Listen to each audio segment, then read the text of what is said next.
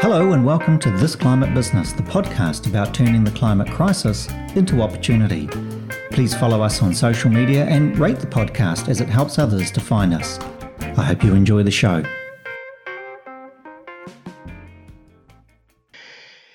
Hello again, this is Ross Engels. If you asked us to pick the debate that gets heated most quickly, it's parking. Stand up for the proposals to replace curbside parking with transit lanes or bike paths, and you'll pretty quickly get resistance from people who love their cars and really object to being told they can't park them where and when they want. So, how do we make the debate around parking less polarizing and more productive? For the answers, we turned to Dr. Tim Welch, a senior lecturer at Auckland University's School of Architecture and Planning. Tim's been a very public advocate around cycling infrastructure, parking, and related issues. Tim, welcome to this climate business. Let's start with this question Why is parking so contentious in New Zealand today? Well, thanks for having me on the podcast. Mm. Um, yeah, it is a really contentious issue. And one thing is just the amount of cars that we have. So there are 837 cars for every 1,000 people in New Zealand.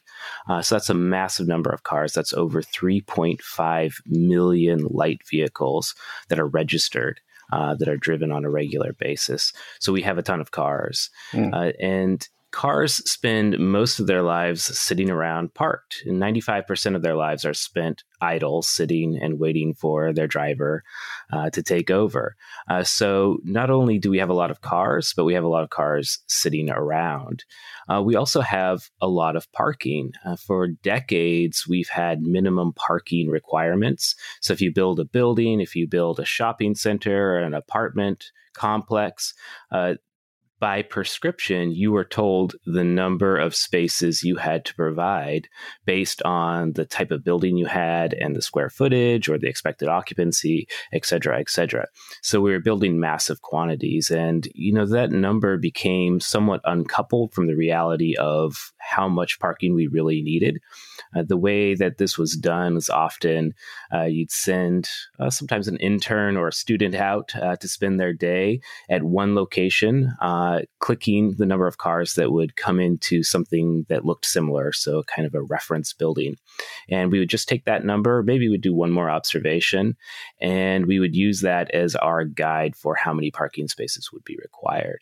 and so oftentimes that didn't really reflect the demand or it reflected the peak demand but not the demand for cars all the time. So we started to proliferate the number of parking spaces. And then we added on parking for free or fairly cheap to every curb of every road we built. Uh, and we have 96,000 kilometers of road in New Zealand. So that's a lot of parking also. Uh, and so it just became uh, this massive quantity of demand because of all the cars we had and a huge amount of supply. And it became part of our everyday lives to drive, expect easy parking and fairly free parking. And you know, I'd make it kind of analogous to what if everybody in New Zealand every morning they woke up and they had free two gallon or two liter jug of milk at their doorstep um, and then one day someone said, uh, you know what? Maybe it should be one liter jugs, and maybe we should charge a little bit for that. I mean, you'd be enraged also if something you viewed as ubiquitous and free was suddenly suggested to be taken away from you. Uh, so it really can get people's uh, ire if we start to suggest that maybe we reduce something that's that's viewed as as a free and readily available public good. Mm. Okay. Well, that uh, I had wondered about this because it feels like um, that those who argue against reallocating road space to public and active transport modes um, frequently express a sense of deprivation, the idea that they're losing something they're entitled to. So, what's your take on that? Well, there is a very real perception that roads are paid for by drivers and that they should be dedicated solely to the use of cars or other motorized vehicles. The reality is that those perceptions are almost completely wrong. Uh, they are paid for to some degree uh, by drivers uh, through uh, petrol taxes and road user charges. But for the local road, that's also subsidized partially by rates that everybody pays. So it's not just the driver paying for that road space. And the amount of space that's occupied by people who are not in a car is so small that the rates kind of do cover the amount of space that we might want to allocate to them. Uh, and, you know, if we go back and take a historical look at what roads used to be, roads started out as as a way for people uh, in wagons, in uh, you know, in trams, in public transportation, and on bikes to get around a city. It was later that cars came in, and about hundred years ago. Uh, working with the Automobile Association, drivers actually started to push cars out of, uh, push cyclists out of the road. Um, so it was really the Automobile Association in the 1930s that devised the idea of bike lanes to put cyclists out of the car lanes or what were perceived at the time as car lanes uh, and and make it safer for the driver to get around the city and not have to worry about where a cyclist might be in the road. It was also the Automobile Association that pushed for all cyclists to have a red reflector on the back of their bikes and suggested that they should have to paint a white stripe on their rear fender to really make them very visible. But that wasn't for the safety of the cyclist, it was for the comfort of the driver and for the Automobile Association to assure drivers that they weren't going to hit a cyclist so they could get more drivers on the road. Uh, and it was, it was kind of the same story in many countries. In the US, it was cyclists who kind of sealed their own fate when they pushed for paved roads or sealed roads so that they could get over those uh, dirt roads a lot easier. And seeing that space, drivers kind of took over and, and pushed uh, cyclists and cars, uh, cyclists and, and pedestrians to the side of the road. So, uh, you know, it's historically has not been a car space, uh, but only since cars really started to take over uh, did we see that space being owned by the driver rather than everybody in the city. Right. So it used to be very different. Um, is there a sense in which the shift towards active and public transport modes is happening anyway, and that the public debate around parking in particular doesn't actually matter that much? Well, I think it matters. I mean, if we look at how many people actually go by active modes or by public transportation, it's still a pretty low number. So if we look across New Zealand, the historically for the last 40 years, uh, bike mode share has been 1% of all of all trips. Uh, public transportation has been 3% of all trips and walking is roughly 16%. So added up that's 20%, which means 80% of trips are still taken inside of a car. And so, even with a massive shift towards modes outside of the car, we're still going to need a lot of buy in from drivers.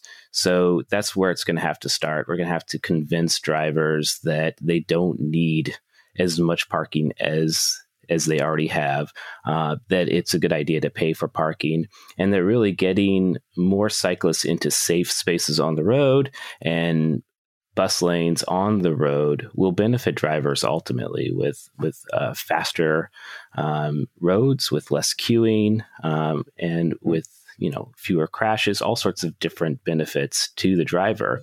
Uh, so it's not just a car uh, or not just a bike benefit. It, it can mm. benefit drivers as well.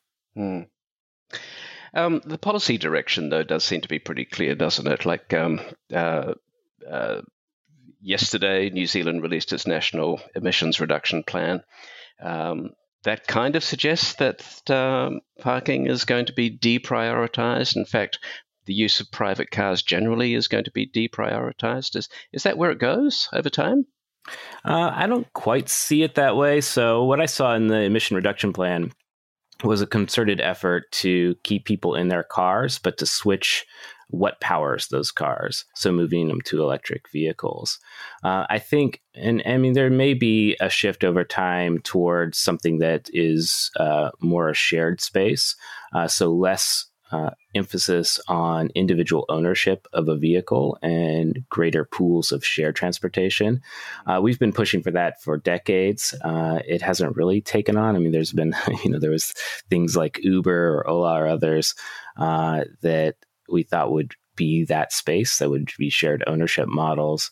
Uh, they turned out to be mostly just taxis. Um, And so, I, I, mean, we, we saw hints that there may be some emphasis on walking and cycling. The, the interesting thing about the ERP is if you look at kind of their graphs of emission reduction, where they think the biggest uh, will come from in transportation, it's actually walking, cycling, and public transportation use uh, that is over and beyond uh, individual you know switch individual switching to electric vehicles. Uh, that's a smaller share even though it gets a much larger portion of what's budgeted for for climate change. So it can have a bigger impact uh, but i don't see the government going out and purposely moving people out of cars and, and into other modes. Right. So not that revolutionary then. Not yet. Mm. we have time but we'll see Right. So New Zealand is, is is not on its own in this debate. It's been had before, or is being had uh, in in other countries. What do we learn from the experience in, say, the United States about uh, shifting away from the focus on parking? Well, unfortunately, I don't think the United States is, uh, you know, a great example. There are emphasis in New York, places where they've reduced uh, car prioritization on certain roads. Uh, but there are cities around the world uh, that have kind of been, to, for lack of a better term, car dominated for many decades and are starting to turn the tide. Uh, so you know, if we look at Paris, uh, it it's very car dominated. It's it's had uh, you know traffic problems for for a long time. Um, and Mayor uh, Anne Hidalgo has done uh, a lot of work trying to change the prioritization, the funding there, uh, to push for more bike lanes to reduce vehicles in cities. Uh, London has been working on that for a long time with congestion charges and beefing up public transportation. Um, if you look at countries, uh, cities like Oslo, um, which recorded zero pedestrian or vehicle fatalities uh, for an entire year they did that by slowing down cars, but also by getting fewer people uh, in the city in cars, so so shifting to other modes. Uh, so there are a number of cities that show us um, the way we can go, the directions we can go, and what we can achieve. Uh, but it takes a lot of work getting there and, and changing our policies to mm. get to that point. So the way the way you portray it, it sounds like we're asking to change an entire culture. It's not just town planning. Um, I mean, it's it is a multi-sectoral approach. Uh, yeah, it's not just changing, um, you know, a few parking spaces here and there, uh, but it's making a city possible to traverse by uh, by bike or by public transportation. And we have kind of this idea of a cultural war against cars that somebody might be there to take your car from you one morning. Uh, but that's really not what the goal of, and I'll put in air quotes, urbanists is. Um, the goal is to make the other modes so attractive that a person would want to get out of their car or leave it behind one or two days a week or more. Um, so we're not trying to rip that car out of that steering wheel out of your hands, uh, but rather um, make it possible to use another mode if that's what you'd like to do. Mm. Okay, so what I'd like to do is um, invite you to offer the um, the advocate's guide to winning the barbecue debate about parking, um, and let's do this in in in um, three bites. Um, could you perhaps volunteer uh, your top three data points that you draw on when you're advocating for reallocating parking space? What would what would be your first one? So the first one would really be uh, the benefit to drivers from getting more space on the road for other modes. And I kind of mentioned that earlier, but the fewer cars that are on the road, uh, and that's achieved by having protected bike lanes for people who would like to bike but are a little afraid to under our current infrastructure, um, have the ability to leave behind that car and get in a bike or public transportation that gets closer to people's homes or their place of work. So that's a real option. And that's maybe cheaper and more affordable for everybody. Um, all of that takes one more person off the road, and one less car on the road is is a faster commute. Um, so really, all of these things benefit the driver just as much as they do cyclists and public transportation users. Is there a rule of thumb, a measure that you can apply to that benefit to the driver? Uh, yeah, I mean, there's all kinds of different measures. Um, I don't, off the top of my head, I don't have, uh, you know, a specific number to attach to it. Mm-hmm. Um, it's, you know, the it's really context sensitive, right? It depends mm-hmm. on what street uh, we provide cycle lanes or public transportation on. Mm-hmm. Um, but it's a phenomenon that's been observed in many places. And in fact, um, there's a lot of studies that have shown how good it is to be a driver in places like Copenhagen or Amsterdam, mm-hmm. where cycles, uh, bicycling is over 20 to 30% of all bike trips. Um, the cars drive uh, a lot quicker. Uh, the commutes are a lot calmer, uh, and and it's actually a much more pleasurable place to drive than places that have totally ignored those other modes. Righto. Point number two. Uh, so another point, and this is one that you know has come up recently, is the idea that uh, without parking, local businesses are are going to be in danger, or they'll lose their their patronage. Oh yes, and, yeah. I mean, it's it's it's one that's you know it's the first thing that's on the news in the evening every time parking is talked about, or closing down a street to build light rail or, or, a cycle lane. But the reality is that studies have shown over and over that typically four to five percent of local business uh, patrons are driving to those stores, which means 95% of the rest of the business comes from people on foot or public transportation or by bike. Um, and studies have also shown that the people who arrive by these other modes than car spend more and go to the shops more often. So, really, parking is not the boon to local businesses uh, that it seems like it is. A lot of business owners um, have you know that haven't realized this trend uh, would suffer from what we call windshield bias, which is the idea that we kind of think everybody travels by the mode in which we most commonly travel. Uh, so a lot of shop owners don't live that close to their local shops for various reasons, and so they just assume their customers don't either. But the reality is that uh, a significant percentage, um, somewhere close to half of most uh, local shop patrons live within a kilometer of two or two of that shop. Uh, so they get a lot more very local business uh, than they may anticipate simply because they're often driving to their own business. Right. So let me check that last point, Tim. Does, it, it, it, does the research show that you take parking away and local businesses can do more business? That's typically what we've also seen in in a lot of studies and some New Zealand studies as well have shown that um, you know there's there's a bit of a lag because there's construction and people have to get used to it. But once people are used to the configuration of the road, uh, a new design, uh, most businesses find that they have higher sales um, and greater patronage as a result of reduced parking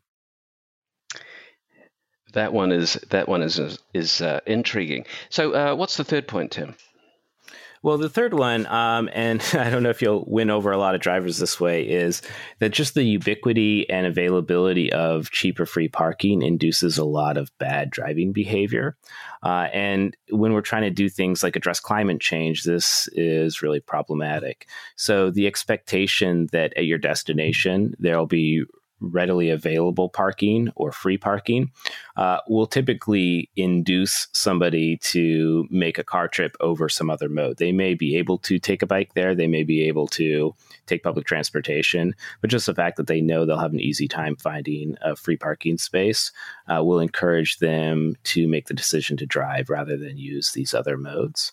And typically at the destination end, what happens, especially during peak hours, is if there is a charge for some of the parking or if the parking spaces aren't readily available, people will cruise for spaces.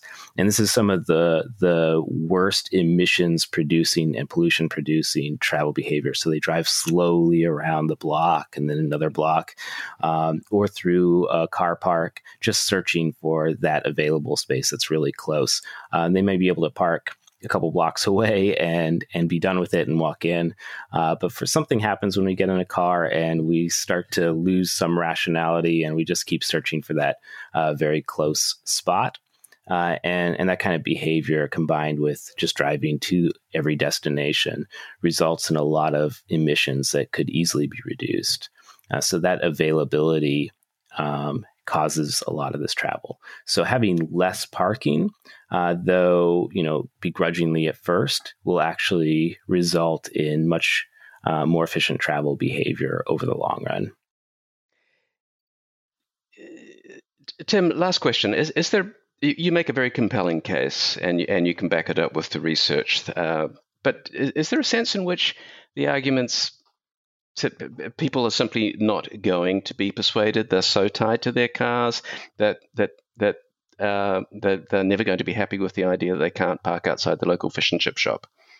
Yeah, I mean, everybody has their own use case. Uh, so anytime you suggest, oh, maybe you could take a bike, maybe you could use public transportation. Well, that's the day that they're transporting a piano. Uh, they have, you know, seven passengers. They need to get in their SUV, et cetera, et cetera. We plan for the peak uh, so that's why all our cities are kind of configured to get you quickly to the CBD and back out again rather than from suburb to suburb. It's why we buy big cars because of that one time that we might have a guest visiting and we need to transport them or help a friend move. Um, and so everybody comes up with a scenario where we can't live without our cars. Uh, and that's fine. If you want to drive everywhere, that's that's really okay. Uh, the goal of urban planning and of reducing parking is to provide options for the people who aren't as married to their car, right? Who can see a life outside of driving. Uh, and so the more options we provide for those people, the more availability of of spaces uh, that aren't dominated by cars, uh, the better it is for everybody. Um, and so I, you know, it's totally fine if there's a lot of people who want to keep their car. It's the rest of the people that we're really trying to give options to. Excellent. Dr. Timothy Welch, thank you very much for joining us, Climate Business. Thank you. It's my pleasure. This Climate Business, the podcast about turning the climate crisis into opportunity. Please follow us on social media and rate the podcast as it helps others to find us.